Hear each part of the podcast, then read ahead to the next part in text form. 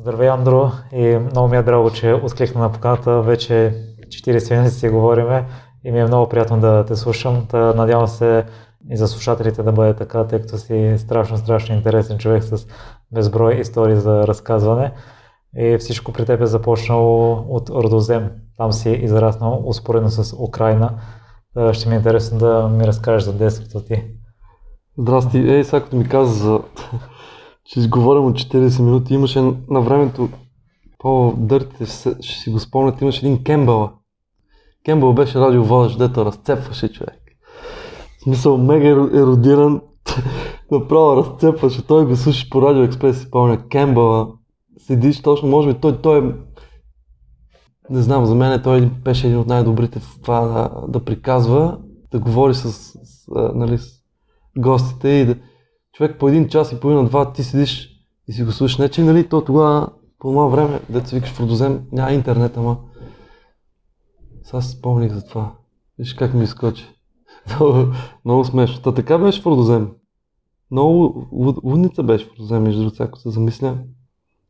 Много такова интересно място да, да си израснеш, да си изпрекараш детството. И общо взето, сигурно там доста неща са не знам, първият ми филм, що ме заснет в Родозем, какво ти кажа повече, колко се отразило на, на философия на начин на мироглед и такива неща. Ами много, а там какви истории има в Родозем, майко мила. Истории от, от криптата, човек. В смисъл, ако почна това, ще трябва да го правим на, на сериал, този подкаст. Са персонажи, колкото искаш, колкото искаш персонажи, човек. Всякакви. Всякакви герои. Беше много, много интересно, беше, защото примерно в Родозем, нали, миньорски град, и в самия град, не в селата, те, да кажа, 80% от жителите не са от този край. Не са от Родозем, не са от Родопите, да разбираш. Те бяха от всякъде човек. И имаше виетнамци, имаше руснаци, имаше какво ли, от цяла, от Рус имаше много хора, от Стара от Пловдив.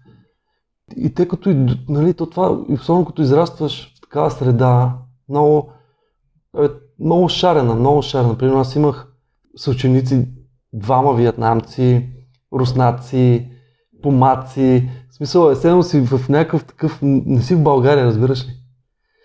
Интернешнъл е много такова, готино е, ставаш малко такъв космополитен ставаш. От само от това, че има нали, различни религии, различни култури, каквото раси, ако щеш. И, и всички си живяха супер добре, човек, супер добре. Значи такива конфликти няма никога между въобще всички си. Беше много, много интересно място. И общо взето хора, които се засичаме някакви хора от Ротозем и, такова еуфория настава, защото някакси може би се прехвърляме в... Като се видиш някой от Ротозем, веднага се прехвърляш на това място. И той е като някакъв а, такъв а, все някаква тайна имаш и някакво тайно такова преживяване, което само тия, които са в Родозем. Защото много малко в България знаят за града, не е туристически град, нали, да, като Девин или като Смолян. И като кажеш Родозем, даже повече хора, къде е това, къде е това? Той е на едно много интересно място, такова на, на края на България, в Родопите. И, какво ти кажа, смисъл детството не си го заменям за нищо човек. Това е Ти си водил много активно и спортно детство, тренирал си Киокушима в футбол и от футбола си научил да бъдеш отборен играч, но също така си научил да се забавляваш докато губиш. Ще ми разкажеш ли как човек може да изпитва за това, тъй като аз приемам много тежко загубите. Ами не, то приемаш загубите, ако примерно си играл. Сега примерно представи си матч. И нали играеш 90 минути, и топката е в средата, деца така. Смисъл, много равностойно. Так, так, так, так и примерно 10 минута да ти вкарат гол, примерно или от засада, или от някаква тъпотия така, или от някакъв грайн корнер, като на нашите национали, дето топката ги прескача всички, те не са научили да се построяват. Аз да отида сега, дето съм тренирал футбол, ще се построя правилно. Че няма как да прескочи тази топка, ако знаеш как трябва да застанеш, бе. Това е абсурд. Както и да е. Това е друга тема, човек.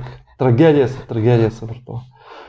Тия палячици. И, и да, ако падаш така, наистина мога много се депресираш. Мисля, защото ти избягал победата. Ама нас набиеха по 7, 8, 9 на 0, човек.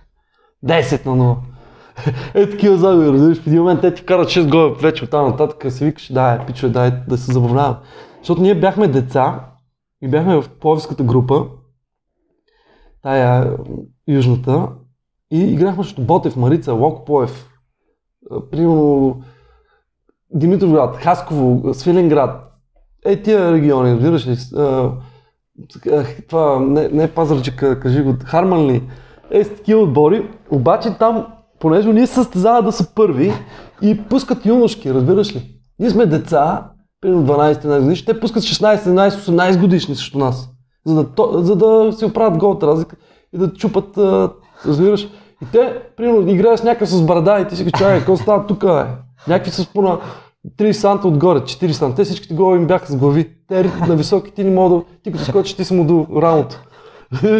и те да разцепваха човек, две години да разцепваха върто. И ние в един момент обаче, там треньора ни Вацков, да е жив и здрав, човек, той единствено викаше, мен не ме интересува дали ще биете, мен ме интересува дали ще се я подавате.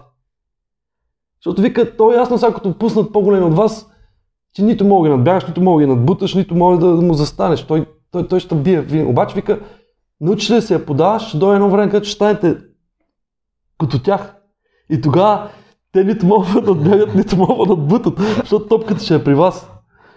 И, и това човек, той може би разбираше най много футбол от цяла България, защото тогава да разбере това нещо, да не е глупака да събира юноши и, и мъже, за да си, нали, да си избива комплексите. И падахме две години, накрая обаче почнаха да, да не падаме. В смисъл, последната година трудно, трудно ни взимаха точки. Особено като идвах в Родозем, нямаха шанс те 3 часа и половина, 4 в автобуса по заводите, не знаят какво става. И като дойдат, и ние вече се познавахме само без да се гледаме, само так, так, так, так, триъгълници само, тъка, тъка, тъка, тъка, тъка, тъка, тъка, тъка, тъка, тъка, мещиш триъгълник само. Като Барселона бяхме. И това е якото, че в смисъл, като не ти пука дали падаш, ти пука дали ще го правиш правилно, всичко е на 6. Андрои, в последната ти година в училище откриваш друга страст за теб, разказването на истории и четенето. Как стана това? Е, та... ти откриш да дава ти информация. Дали си звънял на продозем. Как стана човек? Стана с много, много странен начин стана, между другото. Аз въобще не, не обичах да чета, въобще не ме интересуваше училище. В смисъл, имах шестица, ама не ми беше. Футбол и спорта ми беше на мене такова страст и кефа да излизам да, се, да играя, да спортувам. Обаче ми попадна клетницата човек едно лято на юго и прочетах и тогава направо се побърках. От клетницата аз направо изтрещях. И тогава толкова ми отвори така жажда за истории, за персонажи, за всякакви светове. И от тогава, като почнах, може би това беше 10 клас, после 10-11 клас, аз човек по време на час аз чета. Примерно някакъв час аз чета. Тък, тък, тък, тък. После и в университета така бе. Аз, аз ходих на лекции в университета и си отварях романи и си чета. Всякакви неща. Та, това гледниците. Много ма изхака тази книга. Там тръгна. И след това да записваш малко на сила екология. А, не на сила, не на сила. Е, аз разбрах, че не си има такова голямо желание, но майка ти те е натиснала да учиш. Не, тя, тя, тя искаше да завършвам више, нали се, ще трябва да учиш нещо. Више, обаче аз казах, ако ще уча нещо, више и, и понеже много грозно писах, пишех и такова, и затова си избрах математиката и с математика кандидатствах единствено нещо, което беше по-хуманитарно, с математика беше екология. И казах, екология ще уча. И пък в един момент си казвам, това ще е много яко, защото нали, почна да разбирам всъщност, като се поинтересувах какво, какво учиш по екология, то, то така че аз бях много, много сканал с химията и с и биологията. Не ми бяха най-любимите предмети, път той екологията е само химия и биология.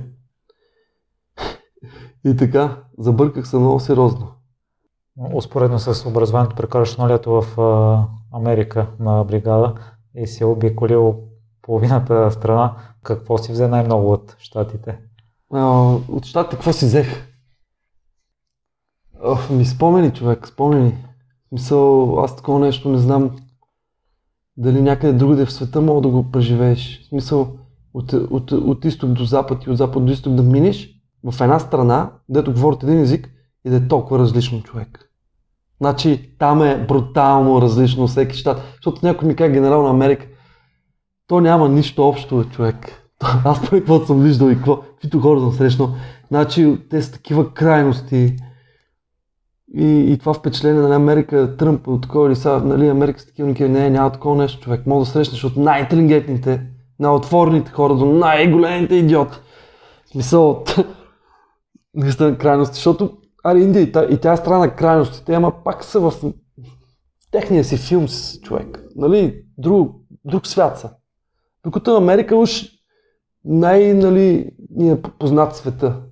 Защото ние живеем по-американски в момента. Глобално говоря. Обаче, като отидеш там, като го направиш този трип, в един момент направо ти минаваш през индиански селища, човек. Ти минаваш през селища, където туалетните им са вънка, бе, брато. Разбираш ли? Минаваш през някакви места, където не говорят английски, говорят само на мексикански. После минаваш някакви природни паркове, дето е лудница.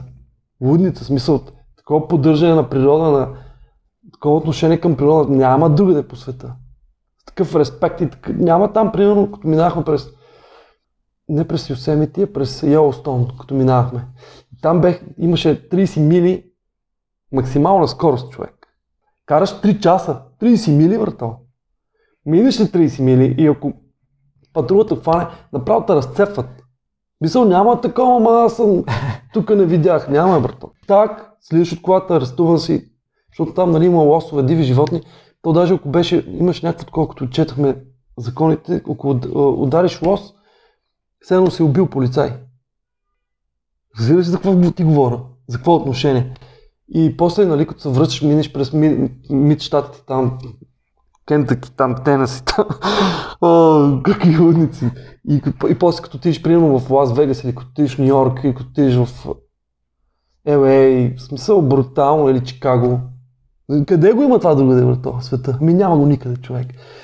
И, и най-якото там е, че смисъл там наистина ценят, ако бачкаш и ако се развиваш, наистина нямаш ограничения, брато.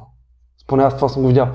Ако работиш, ако се, и образоваш, смисъл, работиш и се развиваш, няма ограничения.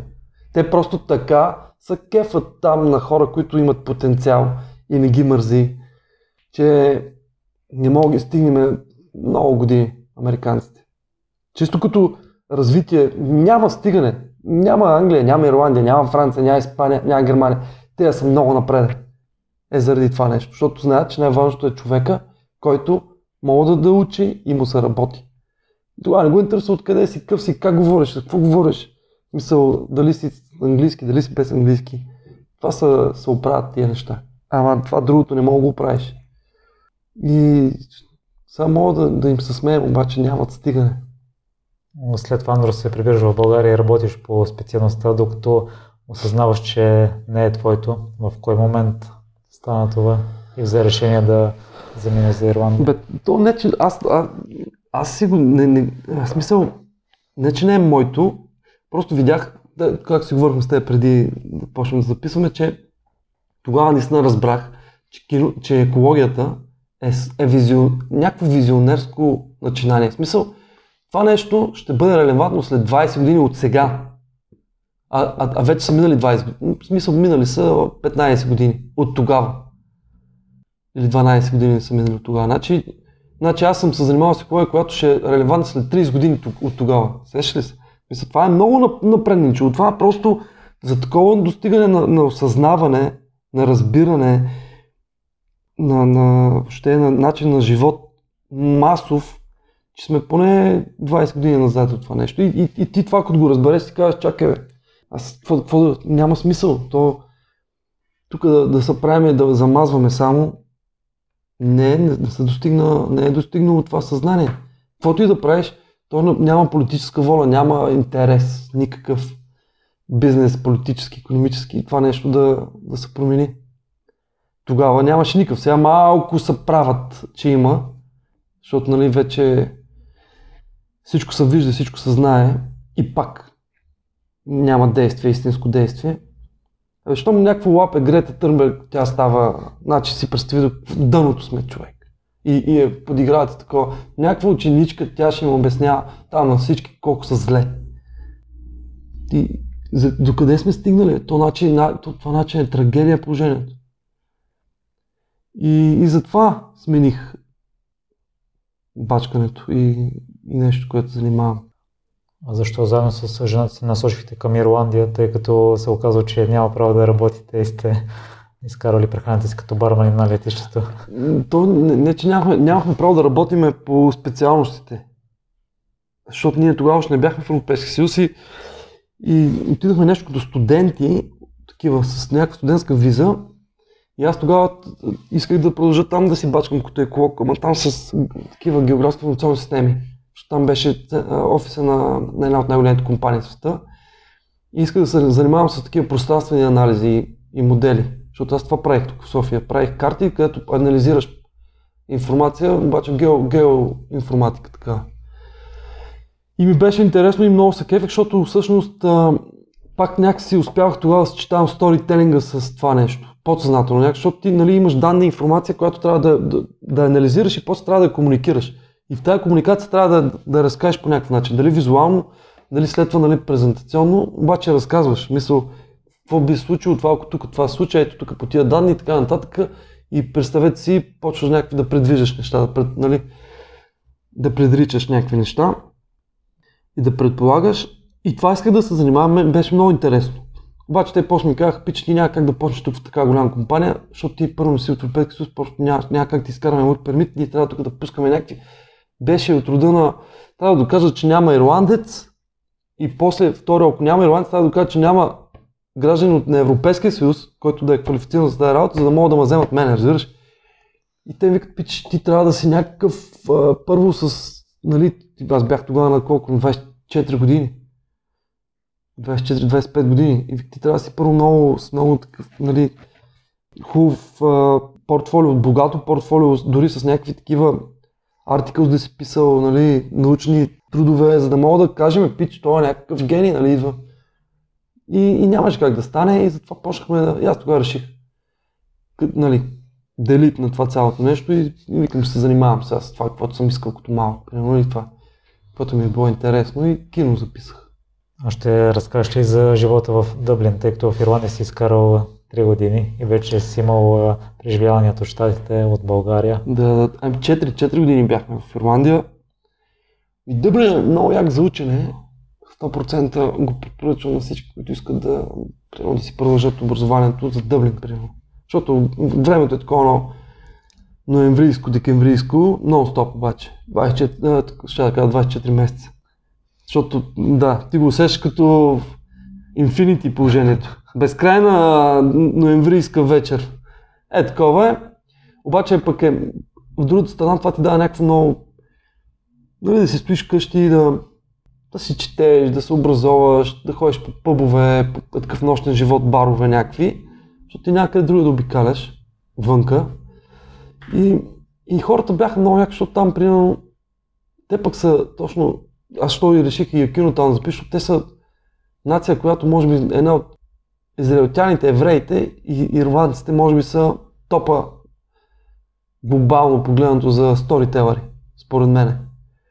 Разказвача на история. Мисъл, те има е в културата, в традициите на народите. Това е върха. Значи там е, те така се посрещат при вас да стори. Не е how are you, What's the story? Това е обращението, човек. Официалното обращение. Ти може да си представи за какво ти говоря. What's the story? Смисъл, това, това е може би най... Хай е по-малко използвано, колкото What's the story. Значи сторито, думата story използват най-много всичко. И като замислиш после колко банди имат ирландски, колко писатели световно известни и в киното също са много добри, много силни. Какво ти кажа? В смисъл, то се усеща там, че хората така си разказват, говорят си, примерно няма ти, няма ти каже, I'm fine, и почва ти разказва. Тъка, тъка, тъка, тъка. И то багосва това нещо. Та това е Дъблин. Но пък иначе да живееш там цяло, тегаво в един момент става. Но в последствие си намираш там работа по специалността. няма вече такива ограничения, каквито в началото? А, ами не, аз почнах частно да си бачкам. То не, просто си направихме фирма, която да прави видеореклами. И и то това беше 2011. Точно тогава нали, почнаха 2008 излезна една Canon 5, 5D. Първият DSLR, дето снимаше видео. И аз точно тогава записвам кино. И те там целият колеж казаха, о, то киното се променя тотално, тук вече няма филмоленти, няма, не е толкова скъпо за снимане. Те се накупиха фотоапарати и почнаха да снимаме с такива фотоапарати. Макар, че бяха много скъпи тогава, в смисъл 5000, той сега не са толкова ефтина, ама тогава наистина си беше цена. И 2008 беше кризата, тая економичната. И в един момент то се почна да се усеща, че тази индустрия много рязко се промени. В смисъл, от 2008 някакси много рязко започна това да става достъпно за правене и, и не толкова ценено в същото време. Защото много хора почнаха се да занимават. Ма пък е, виж, като на мене ми се отвори парашут и почнах да снимам такива видеореклами. И си казах, о, това добре ще става тук. Ама казахме, няма да е, дай в България се прибираме и това ще го правим в България. И така се прибрах. Но след това, Миро, започваш да се занимаваш а, с проекта Никой. И м- преди пускането му в прожекция сте имали през какви ли не трудности?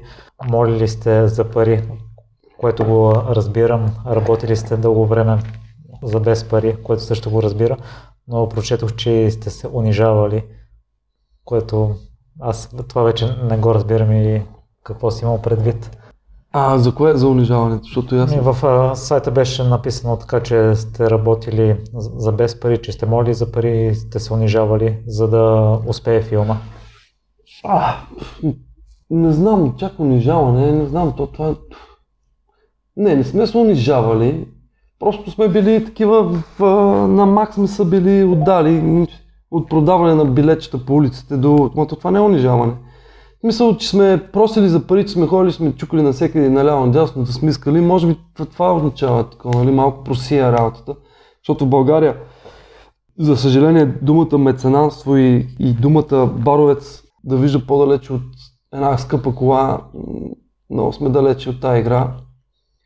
И общо взето, такива техни пари, които са джобни за една-две вечери някъде уикенда, а, няма да ги дадат за, за такива неща. Не само на мене, не само за кино. Говоря по принцип, за изкуство, за култура. И, и той малко идва като точно сега им се молиш. Не, например, да, те да се кефат, ще дадат пари за изкуство, или се, защото това е мецената. Той не го вижда като ще ги похарчи, той ги вижда като нещо, което да му достави, може би най-голямото удоволствие. Да даде пари за изкуство, защото на времето това е било. То не е само на времето, и сега го има. По-малко, ама примерно нали, това е, джентълмените така са хвалили. Кой колко пари е дал за еди какво си, не колко, колко пари е направил. Това ми е било като че ли е такова. И, нали, така са сравнявали кой е уелти и кой е такъв достигнал някакъв, някакво ниво. Другото, това е наистина е теста. Другото е селяне с пари. не ли така? Но и тест продължава и след а, прожекцията, след издаването на филма. Ти си бил мно- много тъжен, като си разбрал, че филма няма да изкарат достатъчно пари и си се чудил по какъв начин ще си плащаш сметките. Ще разкажеш ли за този период? То не е тъжен, то направо ти си банкротираш и почваш да разбираш, че този бизнес модел, дето си се надявал да, да проработи, просто няма никакъв шанс. По ред причини, тайминга за, въобще за цялата индустрия, киноиндустрията стана тук средата, българската среда и, и, и колкото и малко да, да, нали, малко сравнение с всички други филми, дето се правят и да не говоря за такива на запад, трябва в един момент, нали, зи, зи, работил си на минус, взимал си пари на заем и разбираш, че това, този продукт няма да се ги възвърне. Пише една студена вода и това е положението. разбираш, че по този начин тук не трябва да се правят тия работи и това е положението. Аз като се готвих за разговора ни, започнах да гледам хронологично изявите ти, но видях, че филмът е качен в YouTube и ние си говорихме, че това е може би най-гледания български клип като цяло в интернет пространството. Ебе, не, съм, не съм правил а, някаква статистика, не съм проучвал, ама, наскоро е така ми попадна пак, нали, защото не го следа всеки ден това нещо, колко се гледа, обаче като видях, мисля, че вече е 47 милиона гледания. В смисъл, да, и, и имам, и, и най-смешното е, че аз примерно не качвам видеа в YouTube и имам 160 хиляди абоната. Какво ти кажа, човек? Това е парадокса на, на цялата игра. Цял, цял, цялата игра е целият живот е един парадокс. Една брутална ирония. Мисъл, аз си махнах социалните медии, разбираш ли? И, и имам 160 хиляди последователи. Дето тук инфлуенсърите ще си съдерат смисъл от кеф, ако има 160, той ще се снима 3 дена в банята. Мисъл, много голяма пародия е цялата история и така някаква ирония и... Абе, живота си, си е комедийка. И така е, виж, иронично. Ама, да, може, може, може и да е най-гледане, трябва да видим. Може би само Криско ще има повече. Но, но трябва да се каже, че той е, със сигурност е най-гледания български без да, да, да, да, да, да е един лев в промотирането. Със сигурност вече мога това го гарантирам. И на мен още в началото ми направи огромно впечатление звука и детайлите в него и в последствие в гостуванията по край някои вие наблягате на това. Mm-hmm. колко важни са малките детайли в филмите, тъй като това може да се приема като второстепенен такъв. Ми, той, киното затова е толкова скъпо. В смисъл, киното затова е много скъпо за създаване, защото там няма малки второстепенни, няма детайли, всичко е голямо. защото човека това нещо, което го преживява, като гледа филм, особено в, на, в кинозал, защото ти казваш за звука, обаче ако го чуеш в хубава кинозала, този звук, аз ти гарантирам, че по-хубав звук, саунд дизайн и въобще звуково фонене българската история на киното няма. Това мога да, да споря с всички и мога да гарантирам го на 100%. Защото съм виждал хора в най-добрата кинозала с звук, като излизат в мола, не знаят какво случва, само заради звука. Защото те, те, те буквално са в родопите на това място. И те не могат да разберат, че това не е записан звук на терен. Повечето въобще не е на терена. Камен, Камен Атанасов е най-добрия саунд дизайнер и, и звукар тук в на Европа, сигурно, не само. Не знам, може и в, ако му дадат хубав проект такъв, може и да се окаже, че е на много голям скел. Е, що му от никой с такъв 4 месеца го прави сам, той много му отне, в смисъл много даде за този филм, много тежко го работи, но така се получават нещата. Иначе не става. Друг важен аспект за добър филм е сценария. И на мен много ме очува това, което ти казваш, че в България е трудно да се намери качествен на сценарий и даваш за сравнение щатите, където хонорара е 250 хиляди долара, да кажем, а в България е абсурден но за да напишеш качествен сценарий, според мен не е задължително да си обвързан с парите, освен чисто това да си мотивира. така е, ама защо то, той, той глобално много трудно се пише сценарий, защото първо, че добрите сценаристи са много малко, второ, че те вече са ангажирани, в смисъл, те, те буквално са наети да пишат. А, а пък такъв талант, който да попадне примерно самороден или такъв, който те първо нали, да напише сценарий, то е много важно един сценарий как се развива след това нещо. Тоест, написването е едно, да го развиеш е съвсем различно. А за да го развиеш ти трябва вече много време. В смисъл да го напишеш ти трябва време, обаче да го развиеш трябва още повече време, за да стане. Примерно, за да отлежи, да го видиш, нали, нещата да кристализира, да обрънеш на детали, да си го анализираш, да го променяш, да го редрафтваш, да го пренаписваш, да го пренаписваш, да го пренаписваш. И някак си да оцелиш това, което на тебе ти е много важно, интересно. Второ, да, да го напишеш по много интересен начин. Трето, да е интересно и за хората. Пък и четвърто, да мога да се направи на филм това нещо. Да се визуализира, нали, да се адаптира за кино. Това са много сложни неща. Много комплексни. И първо трябва да си много визуален, такъв човек, който пише, според мен, много добър диалогист, много, много добър психолог, много добър а, такъв да познаваш човека от много, много, или си наблюдател такъв, нали, да наблюдаваш. Може да не го познаваш, но си много такъв наблюдателен. Обаче пък после, ако ти е някакво подсъзнателно това нещо, много рядко става. Смисъл да го пишеш conscious writers, нали, които сега ти пишат. Така, така, така, така, така, така. Това, това е едно на, на хиляда, сигурно, да стане нещо. По-скоро обратния, който си го структурира, който анализира, който си прави изграждане на, на персонаж, нали, вкарване на мотиви, вкарване на ситуации. Общо това е много сложна работа. Значи това е много по-сложно, отколкото да напишеш роман, примерно.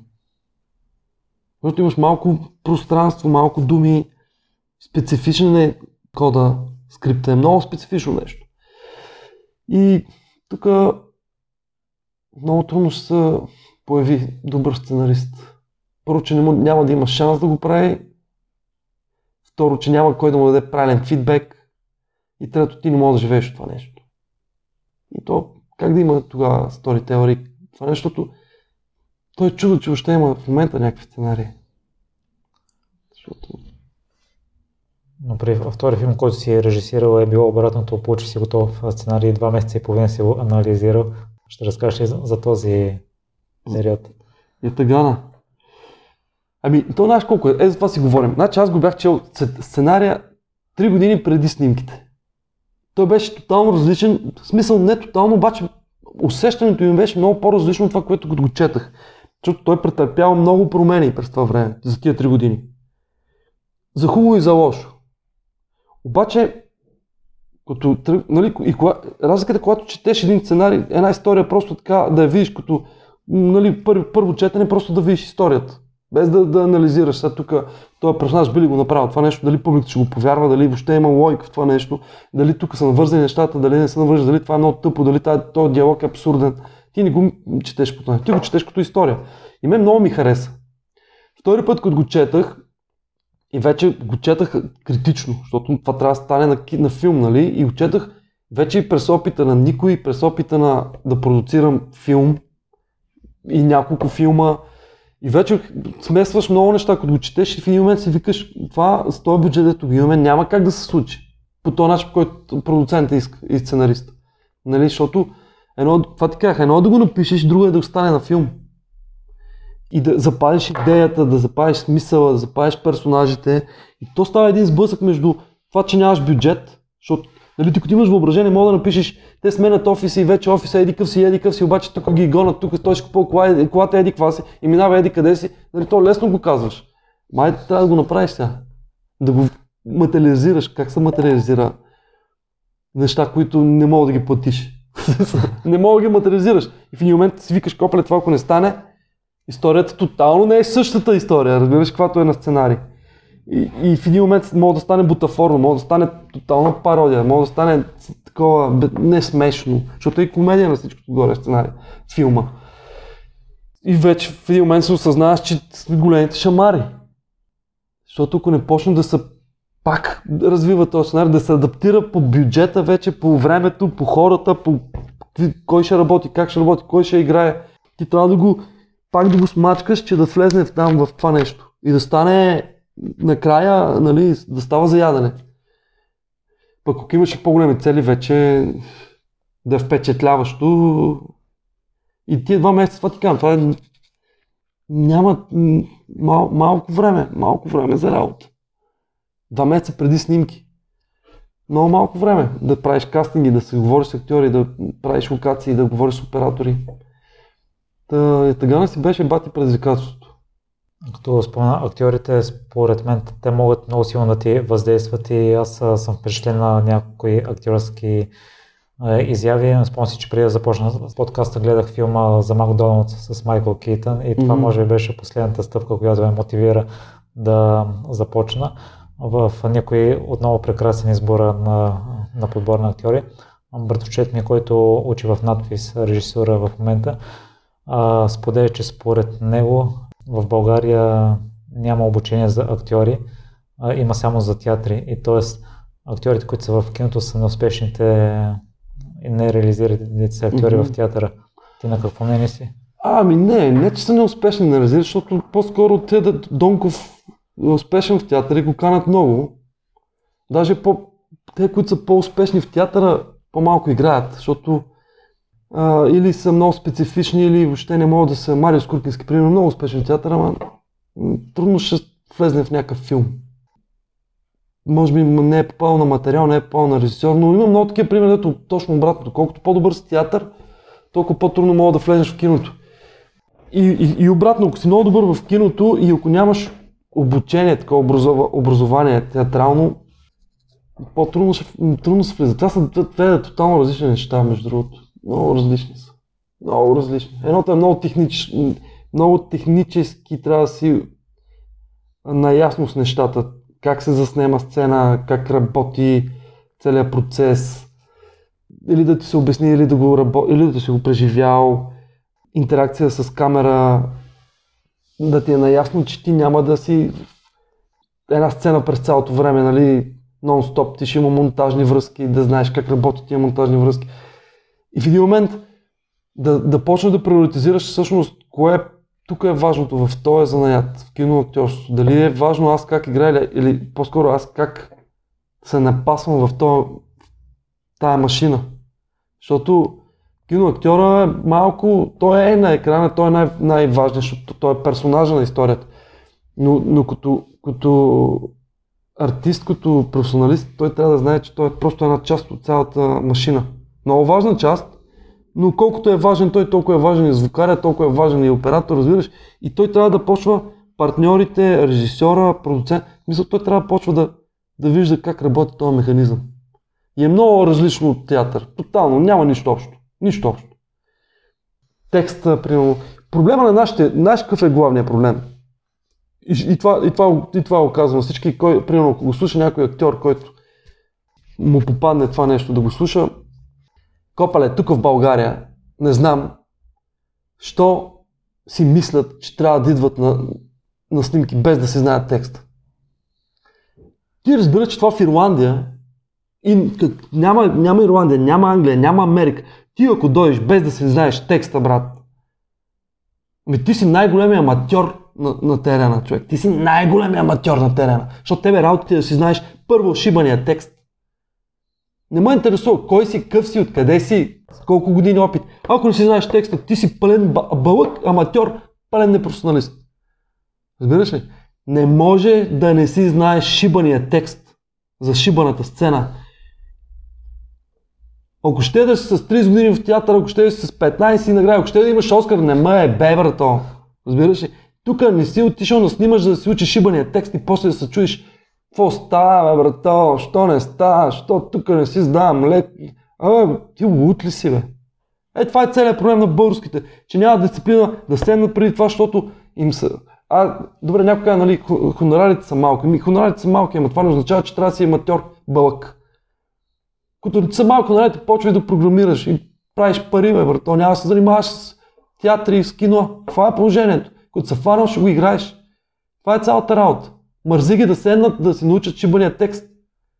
Защото не знам кой професор ли, е, кой им го е набил това тиквите, че трябва да идва той да ми го учи текста преди снимки, човек. Това беше и на никой, това беше и на Тагана. Единственият човек, който знаеше текста, беше Калканджиева, брато. И Плетньова. И двете разцепват, защото си знаят шибания текст. Защото това е най-елементарното нещо. Ти оттам, ако, ако си по време на снимки си мислиш, сега това как беше, как това, това. Абе, брат, къде отиваш, бе? За какво кино, за какъв театър, за какви актьори, за за, за какво се прикаваме? То все едно отида да копам аз да си вземам кирката, разбираш? Това е едно към едно. Все да играем футбол да няма топка. Това е едно към едно, е човек.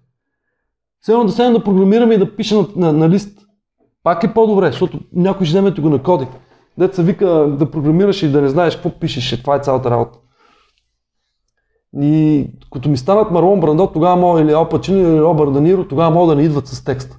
Защото те и, тогава идват с текст, брато. Не знам. Е, това е цялата работа. Директно. Ако искат. Андро на няколко пъти спомена програмирането. А, говорихме си преди записа, че в днешния свят особено е много важно да си адаптивен, да си склонен да се промениш и ти си решил за трети път да смениш професията. Ами да. Няма как. Няма как. В смисъл, нещата с киното и с въобще аудиовизуалните изкуства няма да се развиват, поне аз така го виждам и в този контекст на България, не го виждам много позитивно това нещо в дългосрочен план. Даже напротив. И И реши, да. Почнах се от лятото, от някъде от юни-юли почнах да, да се самообучавам. И да ти кажа, че съм много зарибен, защото пак е скрипт.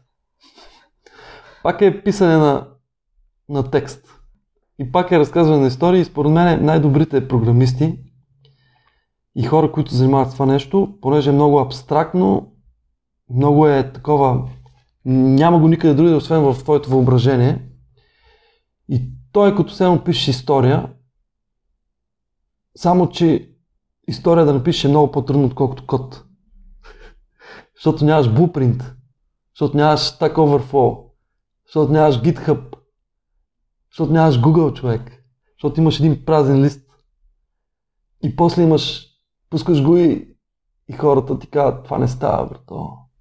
Въобще не го усещам, това не ме разсмива, това е бати тъшака, това е бати скуката, това е бати аматьорското. Ма това са хиляди хора. Разбираш ли? Достъп до това, което си направил. Хиляди хора и ти знаеш, че това си ти и ти казват, е, ш, аматьори, това та поредна боза, дето правите. Няма нищо общо. Кодинга е много по-лесно от това, дето... И, и затова го казвам, ако се, някой се занимава с изкуство, особено с кино, трябва много да си цени работата човек. Ако не му го ценят, по-добре не се занимава. По-добре си ги прави, защото аз така ще правя, аз ще изкарам парите с програмиране, с IT, с технологии, нови такива тек, но ще си правя кефа с кино, хоби. И мисля да ги съчетавам по този начин нещата. В миналото си има и друга страст, която, на която отделя много време, бягането. И имаше челни места в ултрамаратони. Еми да, да, бягах. Ама аз и сега си бягам. Просто не участвам в състезание и не бягам дълго. Бягам по 10 км, примерно. Като съм в Родопите си правя по-дълги, ама в гората, примерно по 15-20 км си правя такива. И да ти кажа честно, един път, като направиш обема, никой не може да ти го вземе обема. В смисъл, направо си обем, няма кой да ти го вземе човек. Може 3 години да не си стъпвал. Обаче след една седмица на ниво, дето хора ще им отнемат 3 години да стигнат. Само защото имаш обем. Просто мускула, тялото помни брутално. Така обемни тренировки, нали? много бягане, много натрениран деца, вика, тялото ти е натренирано. При нас сега, даже се базиках да отида да направя маратона. Е така, за кеф. И, и бях почти сигурен, че като го избягам, щях да съм е така, окей, леко преуморен, ама нищо особено. В смисъл, нямаше да е някакво, без да съм тренирал за маратона. Защото сега като си правя по 15-20 км такова крос, няма мускулна треска, няма нищо. Човек, без да, нали, един път в месец, примерно, се случи това нещо. И това е якото, затова децата трябва да спортуват, хората трябва да спортуват, всички трябва да спортуват, бе, трябва да се движим. И затова мен ме очуди. Аз не, не се виждам или не, не искам да се видя в дълъг период от време, в който няма да мога да спортувам. И ти си спрял, защото никой е изискал цялата ти психическа и физическа да. енергия. По какъв начин прие това, че няма да можеш да бягаш? Ама, то въобще не го мислиш по този начин. Ти, то, то начин, той, а, има един много известен цитат, ама забрах на кой. Един от великаните в киното. Не мога да се точно кой го беше казал. Е, че всъщност ти не работиш киното. Ти си роб на киното. Разбираш? Той те обсебва и понеже е толкова сложно нещо, комплексно и е много обвързано с човек, с хората. То е обвързано с хора, защото ти работиш с хора, правиш го за хора и работиш с емоции човек. Разбираш? То, това ти е валутата на киното, е емоцията. И когато работиш с най-powerful нещо на, на този свят, емоциите, в един момент то те смуква, засмуквата и ти му ставаш наистина като роб. Емоционално, физически, енергийно, времево. Ти си му като абсолютно 24 часа си му роб. Персонажи ти приказват. Ако не ти приказват, се чуеш как да го заснемеш. Като го заснемеш, се чуеш как го монтираш. И то е 24 часа. Мисля, ти постоянно и сега тук, ако дай да пробваме другия кадър, ти, ти монтаж знаеш за какво нещо става въпрос. Понеже аз снимам като, както снимат в Америка и в Ирландия и в Западна Европа. В смисъл, това е школа на коверич, дето се казва, за снимане на, на една сцена по много ъгли с много дубли. И ти имаш страшно много опции после за монтаж. Да имаш, примерно, кадри, футич, материал, много часове. Все снимаш документален филм. Обаче в един момент това в монтажа ти се взима здравето. И после, после пък трябва да го промотираш този филм, трябва да ходиш по телевизии, после пък трябва да ходиш на, на, на фестивали, трябва да ходиш по кина, трябва да го презентираш, нали, в, такива прожекции. Ти си нон-стоп в някакъв мармалат. И, и свършва този проект, после идва някакъв друг проект. И почваш от начало, дай сега ще пишем тук, дай разбираш, той е някакъв цикъл, дето не случайно повечето от тия са или имат проблем с наркотици, алкохол, разбити семейства, здравето им е разбито, умират млади от стрес, от... И е, и е такова неблагодарно, разбираш, неблагодарно е чисто в този свят, в който живеем. В материалния свят и дето са цени сега, нали, колко пари, какво, от тази страна е много неблагодарно, защото дори да си много успял, това означава, че това ще е подплатено. По никакъв начин. Дори които са най-успели, те са по-скоро малко от тях са наистина материално осигурени. И това е. Затова няма бягане, защото ти си друг маратон. Андрос, виждам а, при теб а, огромна мотивация, желание да постигнеш целите, които си си поставил и се хвърляш на 100% в тях. Кой е най-големият ти страх? Страх. Най-големият страх е да се депресираш и да не, да не виждаш светлина човек. Според мен това е, е, е, това ме плаши да не... Защото, примерно, сега по време на COVID и когато разбрах, че в филма се е тъга на всичко нали, заминава, че няма въобще да се гледа от хората, че киното заминава в коша, че сме остали така, нали, това, прословие, нали, това, тази част от обществото въобще никой не го интересува за изкуство, за култура, за какво ли не. И ти, като си вложил примерно 10 години, и много лесно мога много да, такъв да се отчаеш, да си кажеш, е, бах ти, аз тук повече няма какво да правя. Сеща смисъл да се депресираш, да се почва да се самосъжаляваш, да се хейтиш, да се таковаш, да се онековаш, да съжаляваш за що с това, що по това. И това най-големият страх е да зациклиш в това състояние. Защото хората се оплакват, че нали, от работата, обаче човек по-лошо от това да нямаш работа, много трудно друго ще намериш. Да нямаш работа. Това според мен е едно от най-страшните неща, да нямаш работа. Не само да ти се плаща, да, не, да няма какво да правиш. Е така да седиш и се чуеш. Е, аз сега няма какво да правя. И това е много странно, защото ние, ние сме хора, които трябва, ние сме действие. Хората са действие, човек. Да правят нещо, трябва да правят нещо. И ако зациклиш в това нещо да дупката, депресията, е това е плашещо. Защото на всеки може случи. До сега на мен не ми се е случил човек. Обаче виждам колко е опасно и колко е възможно. Защото на мене съм усещал такива вълни и тази енергия, дето съм crazy motherfucker, сещате се. В смисъл не ме е бе дали си променя сега, дали няма. Смисъл е бе, обаче такъв ще го направя, разбираш ли? Ай, ще направим още една промяна. Ай, стана 37, няма значение, дай от нулата. Кофти ми е, обаче пък и това ме мотивира. Това, ма, това ма жегва си викам, копале, сега ще виж ти за какво програмиране стана просто тук за две години. Ще разцепим такъв стартъп, ще направим, че ще побъркаме тук. Е, така си ги представям някакви неща и тък, тък, тък, тък, само и, и някакси само, самовнушавам се неща и се самонавивам. Самонадъхвам се. Тоест това и, и, и им ги тия филми, това нещо до сега. Защото някакво супер много самонадъхване в целия киреч, който сме. Обаче малко хора се самонадъхват, бе. Не знам защо така. Повечето искат да ги съжаляват, да се депресират, да се, да се примиряват. И това е страшно, човек. Това е страшно. Спомена вече, че нямаш социални мрежи. Да, поне може да, да кажем на слушателите къде могат да гледат филма никой. Никой, а, къде могат? В, абе ще кажа в нещо, което е легално. В HBO Go и в HBO могат да гледате никой. Който предпочита торент, торенти, има го навсякъде. Има го абсолютно навсякъде. Той е хакнат отдавна, но най-готино е хората са си платили да си го гледате в HBO. Пък и най-лесно се намира с английски субтитри.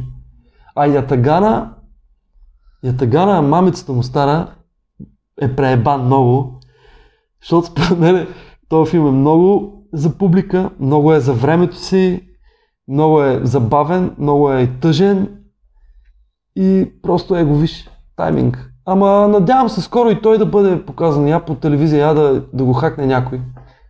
Ако, ако го паза толкова много, защото аз не, мога, аз не го разбирам това пазене. Ако не могат да го продадат на някъде, да го пускат да го пускат по телевизията от нататък хората си го гледат. То е направено за гледане, не е направено за да втасва.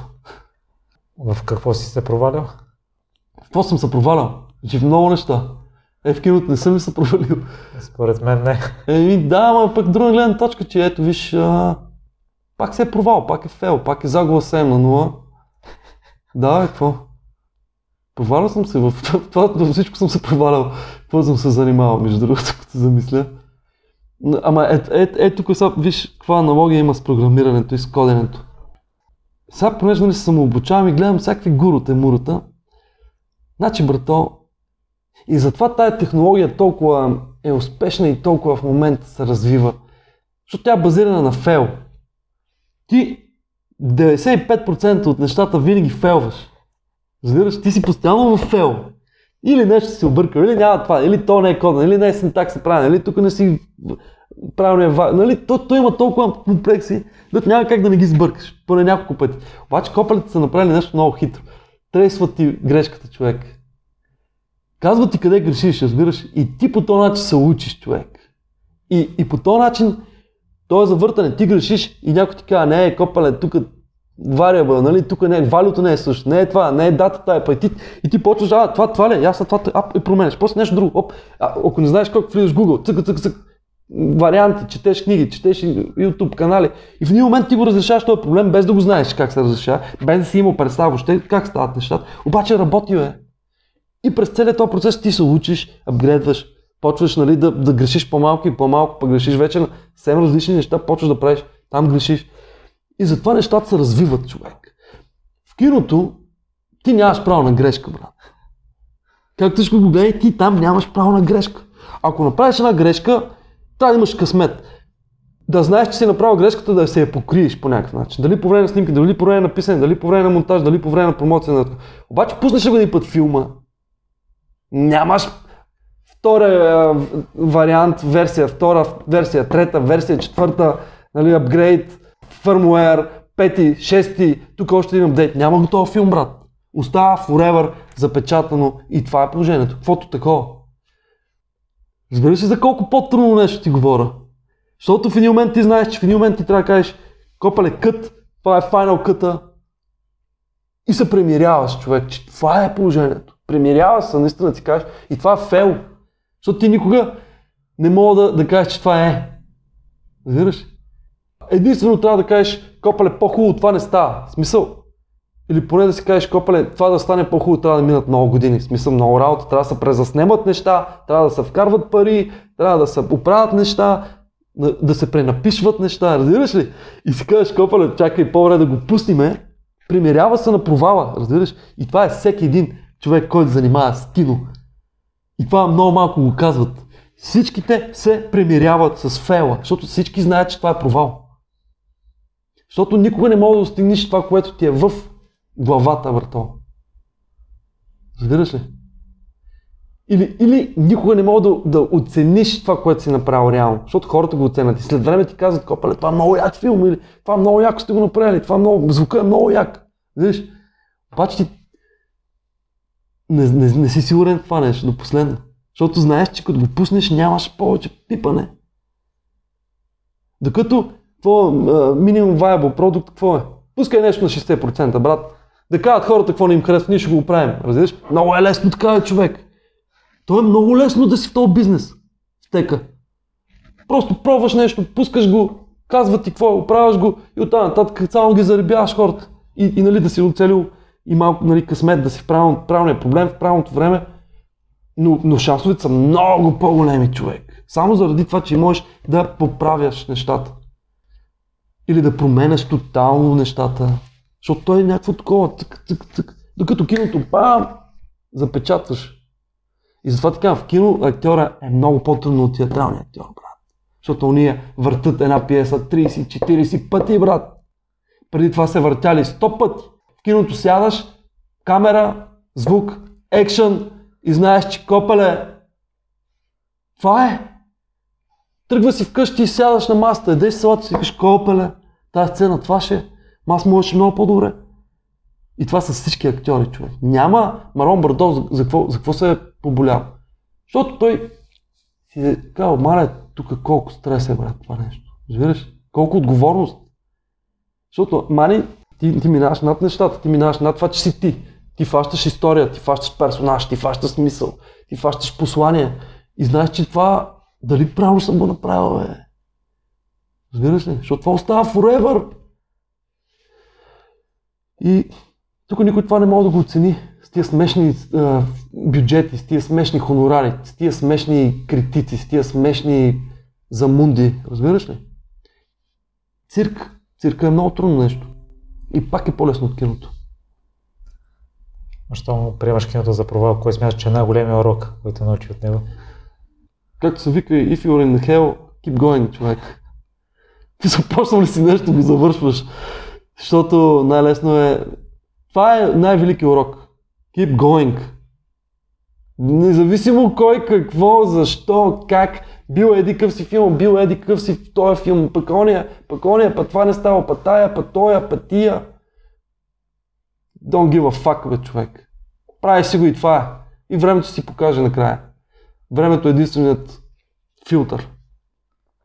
Андро, ще ти припомня нещо, което учителя в Дъблин ви казал на цялата група, че само един от 30 човека в крайна сметка ще направи филма, ти имаш два. Еми, и между другото, този човек, дето ми го каза това нещо, е Франк Бери и един от момента най такъв добре котиращи се е, ирландски режисьори. Има спечели там преди две години наградата за най-добър филм, за най-добър режисура, така нататък. Та Франк един път беше разказвал, е бил разказвал на, е, на една друга моя преподавателка, която ми беше писала в един имейл. Нали, аз защото питам как е, какво става. Та той е бил казал, е, какво да го мислим, той е по-добре от нас, бе. Разбираш ли? А, а това е много такова. По-добре се справя от нас. Един вид. Защото те знаят откъде съм дошъл, какво съм правил там, как съм тръгнал, разбираш ли? И за колко малко време човек. И защото той е на близо 50 вече. Сигурно стана 50 години. А, ами то това в киното много накъсно се про- пробива, много малко филми вече се правят. И да си добър трябва да правиш филми, човек. Трябва да правиш много филми. В смисъл поне 10-15 филма. За да можеш да, да минимизираш шанса от тия грешки. И да трупаш опит, трупаш опит. Обаче, виж са колко парадоксално човек. Аз толкова опит вече имам. Няма един човек не ми се обадил за сценарий, един човек не ми се обадил. Е, това е, това е България. Това е Европата, разбираш. Ако бях в Америка до сега, човек, казвам ти честно, с това, което бях направил до сега, и, то е зор, и то е напън, нямаше да мисля за IT. Нямаше да имам време да мисля за IT. Просто тези хора ще да кажат, копале, идвай тук да печаташ, да бачкаш за нас, защото знаят, че трябва някой да го прави това нещо. Андро, в бъдеще да очакваме ли Оскар от теб, тъй като споделяш, че имаш Да, готов е.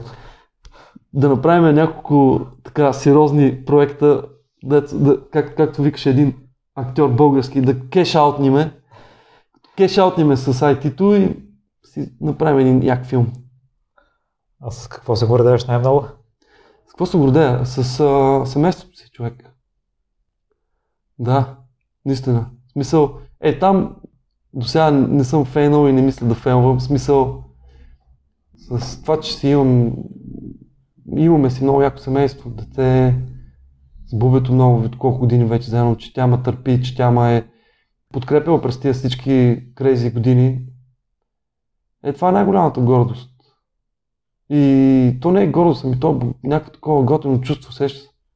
Все си свършил нещо. Пожелавам ти никога да не с тях и с такъв характер като теб им завиждам. Живи здрави. Да си адаптивен, да изписваш голямо желание, да влагаш такава страст в Охо. проектите, да с каквото се захванат и ти, те съм сигурен, че няма начин да, Да, успеят. живи здрави, само това е най-важното. В смисъл, другото е мотивация и, и бачкане. Благодаря ти, че остана до края. Ако този епизод е вдъхновил, изпрати го на трима приятели. А ако искаш да споделиш мнението си с мен или да ми дадеш препоръка, пиши ми във Facebook страницата на Непримиримите подкаст. Усмихнат ден ти желая!